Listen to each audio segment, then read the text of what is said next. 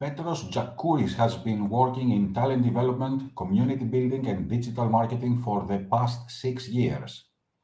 His training and marketing experience includes working with organizations such as LinkedIn, Peking University, and Volkswagen.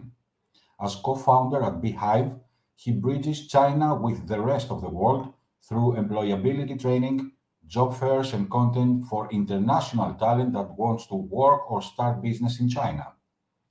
As a supporter of youth empowerment, entrepreneurship, and personal development, he serves as a mentor at German Accelerator and a global shaper at the World Economic Forum. Petros hails from Cyprus and speaks Mandarin and Chinese.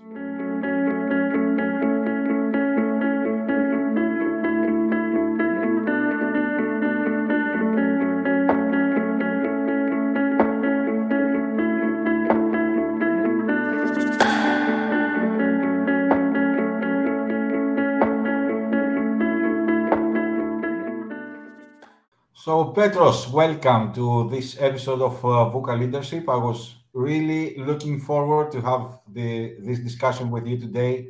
Uh, great things to, to bring in public. So, welcome. Thank you very much for being here. Thank you for this invitation, Spiros. It's going to be incredible. Okay, uh, so uh, Petros, uh, tell us a bit uh, of your background. Where were you before? How did you came up with the ideas and uh, to, to, get involved with the China market and all this great stuff because normally this is the definition on VUCA decisions and situations. So, uh, how is it? Great. Uh, I guess that uh, VUCA is uh, uh, okay. It's it's it's a word that kind of relates to my situation, but I think it's VUCA that I caused to myself. So I don't have a very straightforward journey. So I uh, studied economics in the UK.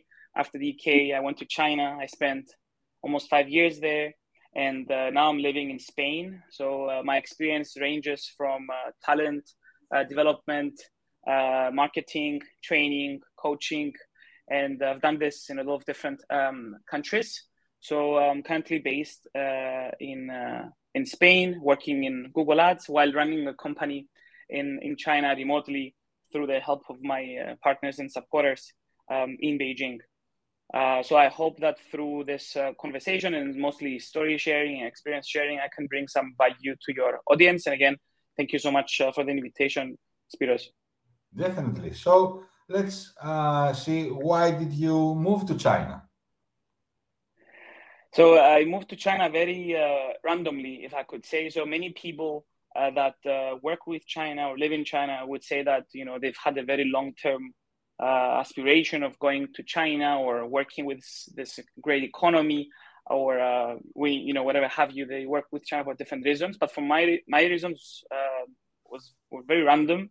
I kind of persuaded my best friend to move to China with me. So essentially uh, we were just graduating and uh, the idea was to just do a gap year in China. Uh, the idea was to teach English in a small village and to kind of just like experience living in a developing country in a very uh, wild and exotic place. Because I because I come uh, from Cyprus, which is Cyprus is a village as well, but it's not so. Uh, I think it's very different to to China if you can compare it. Of course, you can compare it in some ways if we can see throughout the, the conversation, but in any case, the, the Chinese the China journey started very randomly and it uh, moved on very randomly in, in, a, in a very VUCA, very vol- volatile, uncertain, and uh, complex and ambiguous way, if I can uh, say that. Uh, so my first experience with China was uh, uh, teaching in in Beijing. So instead of going to a village, we got sent in a big metropolis of 20 million people. So it was a very random decision that I do not uh, regret. And uh, I would say that I have a very long term relationship with China and Chinese people. So since 2015, since I graduated from university, I've been working with China. Uh, either living or working with China and doing a lot of stuff uh, remotely, especially with COVID, which brought in a lot of uh, changes to what we do at our organization BeHive, which we still run after six years of running, and we've we've uh, went through a lot of uh, VUCA uh, pivots that we're navigating. Mm-hmm. but yeah, so China happened very randomly, but I've been I've, I studied Chinese for two years. Like uh, one was for full time, the other one was uh, just part time. Uh, but now I'm fluent in Chinese. I can have uh, you know a proper conversation in Chinese. I work at the Chinese company, so um, yeah, it's uh,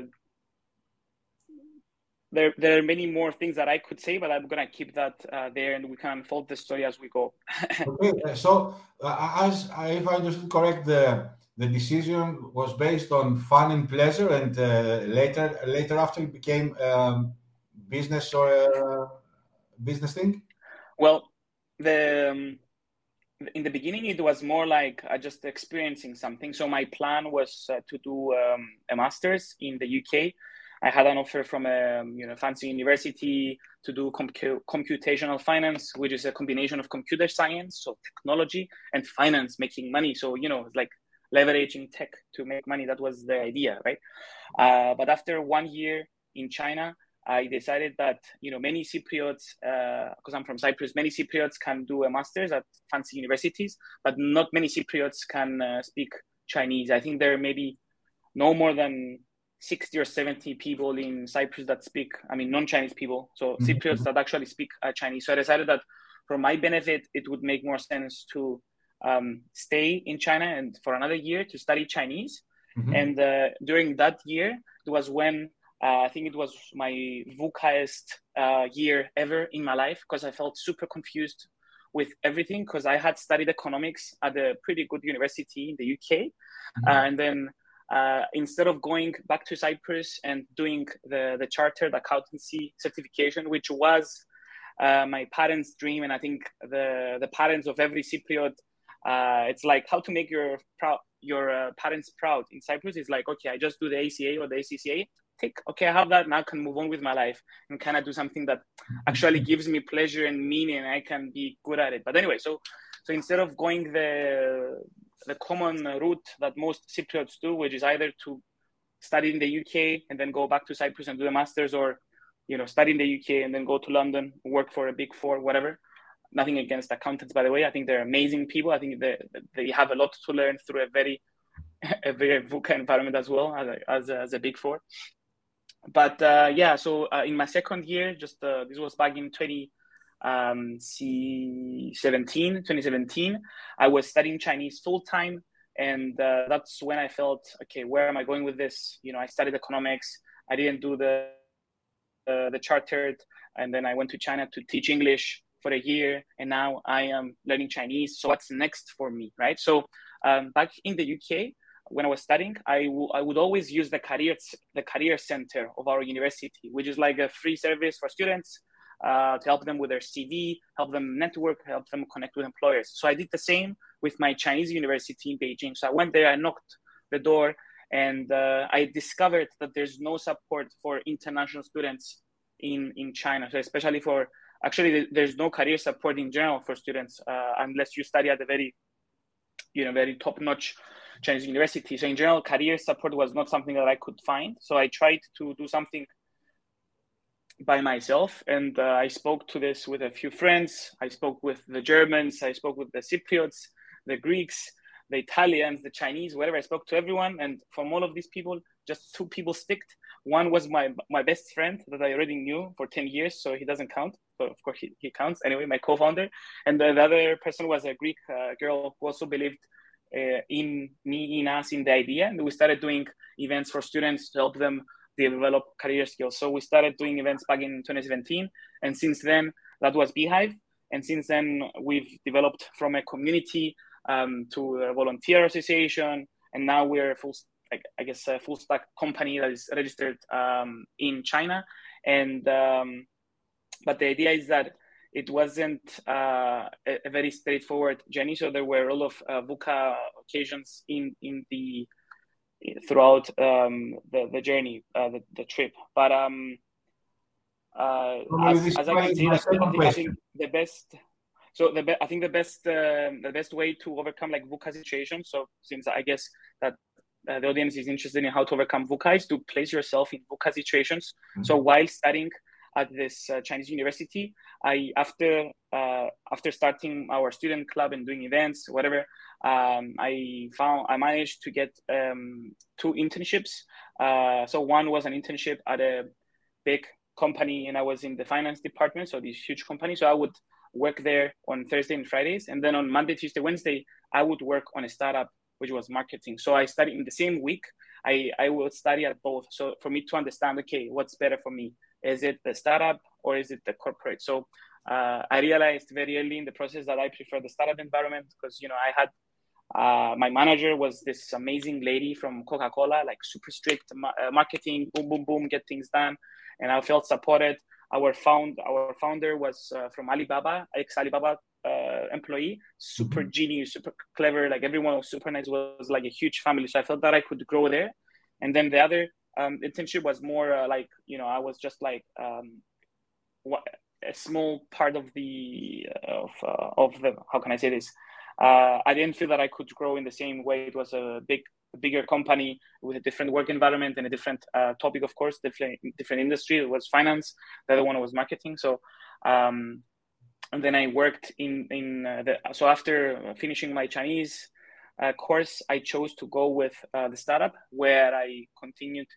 Uh, so I, I was the only foreign employee in this Chinese tiny company, and at the same time, I kept working on on BeHive, our you know community that grew uh, from you know doing like five six events. We so far we did more than 150 different types of events for foreigners in china uh, for free because we believe that you know uh, career training should be available to everyone uh, for free. So it's like a way to distribute and equal resources. So everyone is born in a VUCA world but you you need to also understand that other people have it have it VUCA than you they they have a more complex situation to navigate yeah and I think that Ch- China is, is also an, an, a great example of this. Um, in the in the terms that you know uh, Chinese nationals they have to go through a much more competitive environment in the job market in all kinds of in all spectrums of life compared to us uh, you know whatever like people from Europe or people born in you know Greece and Cyprus or France and Germany and like okay it's it's very very different. I think that that was a lot of answers in one go, but hope it was useful. all right. So, uh, how, how is the experience after all uh, and overall of living, working, and uh, starting a business in China? So um, it was uh, very challenging, especially in the beginning. So both uh, me uh, and my best friend we got food poisoning in the first couple of weeks, but after yeah, but after some time, um, I mean, uh, mine wasn't so bad, but uh, after some time, you get used to the food and the, um, you know, it's very different food, and you learn how to use um, chopsticks. And I, I currently still use chopsticks, mm-hmm. and uh, people see me and be like, "Okay, what's wrong with you, guy? You you are in Spain. You're in this like, why do you carry chopsticks with you?" Um, so I think that's uh, one of the things that I picked up from China. You know, using chopsticks, but the um, the experience of living in China it it's, it's very different to anything else that you can imagine. So there are good things and bad things. You have a lot of um, I guess um, extremes. So on in, on the same road, on the left side you might see like a Lamborghini and a huge hotel, whatever fancy, and on the right side you might see like a small tuk tuk that carries people around, you know, and uh, you know a lot of uh, shackles and very tiny houses that you know you're like. Okay, these people live in I mean, they don't live in the best uh, uh, situation. Mm-hmm. Uh, and starting a, a, business in China, actually, I started a business in China without being in China. So uh, before doing this, I lived in China for uh, for for four years. So if for anyone who wants to um, start a business in China, then I would highly encourage you to have local connections, have or, or as we call them, uh, guanxi. So guanxi is like uh, the network or the friendships that you have in China. So you cannot really do much without having this uh, guanxi in China. So because I had, I still have that guanxi. I, I, I developed my network in China. I keep my friendships and I nourish them as much as I can from afar. Uh, I managed to set up a company without being in China, and now we're uh, running this uh, with the help of my associate in Beijing. Uh, so it's um, what what can I say? It's like if you want to work with China, you have to be prepared to get in a personal uh, mm. relationship with China. I mean, go on a personal level. It's not like you cannot just send an email, then this is it. No, you need to jump on the video call. You have to visit for a trip. And if you want people to trust you and work with you, you really need to show them um, your intentions. You need to show them that you appreciate them. So learning the language is very, very important. Learning about the local customs, the cultures. Of course, this changes as we go. Like you know, the culture of doing business with startups is very different to doing business with corporates or other uh, like different industries, like working with state-owned entities. So they all have different um, priorities. Uh, but what you need to understand is that uh, it's not like I will do business with China in this way. No, every Chinese business, every Chinese industry, every founder, every person has a different uh, perspective, different way of doing things, and they have different priorities. And of course, I guess the biggest divide would be working with um, state-owned entities, so government-owned organizations, while versus working with um, you know private entities, and then it's corporate like big organizations versus um, startups. But it doesn't matter who you work with; you always work with with the people. So it's like you really need to invest time into working um, with the people, and that's why even now in in Spain where I live, like many of my friends I know um, through China, like maybe through common friends, or they are Chinese, and um, so it's uh, if you want to to do to do work with China, you have to be to to be ready to do it in the long term. It's not like hit and run. You just uh, go there for one month, one year, and then you know you're settled for life. It's more like you need to keep that relationship going, and uh, um, yeah.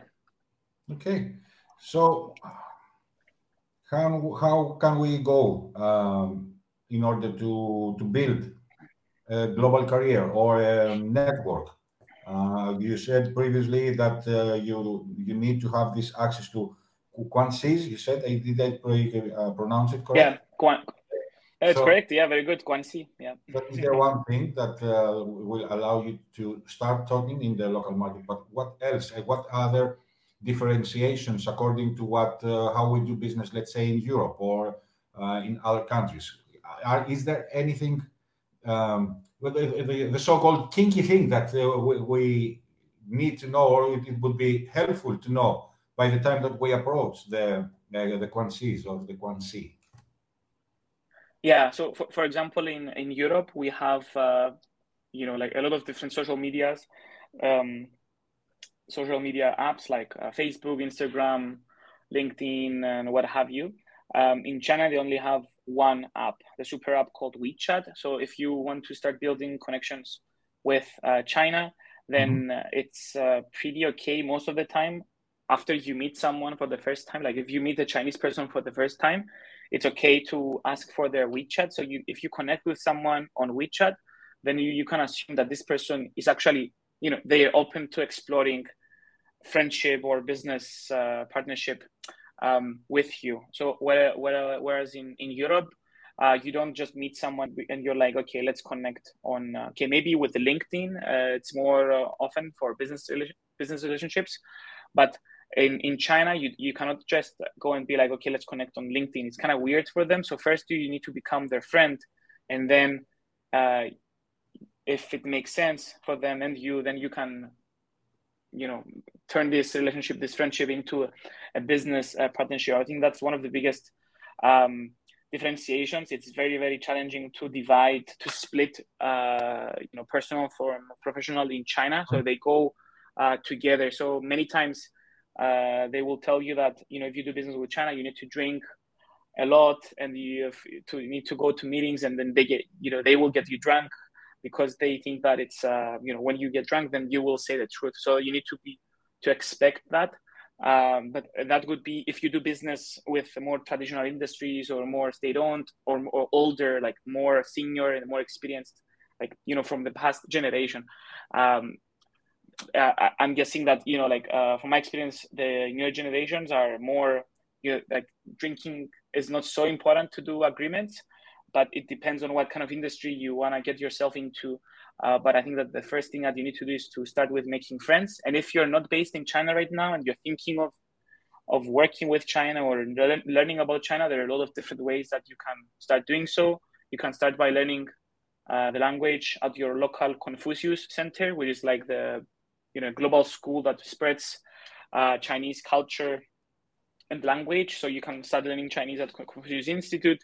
You can go to the Chinese embassy of your city and kind of see if there are local events, attend cultural events, mm-hmm. and that's where you will meet friends, make friends uh, with Chinese, and you know do a lot of research and see okay what what what makes sense for me to do like um, should I uh, does it make sense to, for me to work with China directly, or should I work with Chinese people who are already based in my country, and that makes you know everything easier. Um, yeah, but uh, admittedly, I am not uh, you know a business expert. I don't have uh, the years of experience of doing business everywhere here and there. Uh, so from from my experience, I saw that having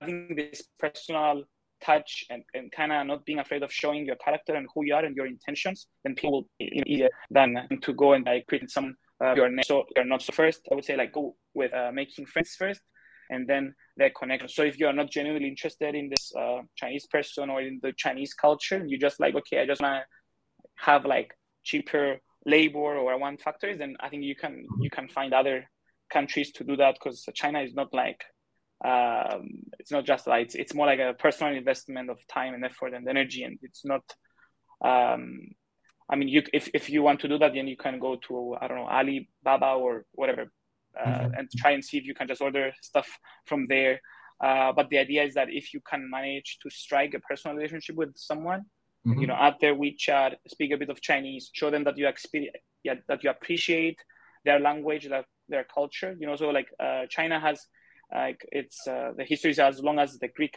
you know, Greek ancient mm-hmm. history as well. So, uh, so uh, for for both of us, you know, like Spiros and me, like we're both like. Uh, so I'm from Cyprus, but still we speak Greek. We relate to the you know the Greek history, whatever. We feel very proud and appreciated when someone tells you, you know, Kalimera or Efcharisto, or they tell you about Pericles and Aristotle. You're like, you know, this person can appreciate something amazing.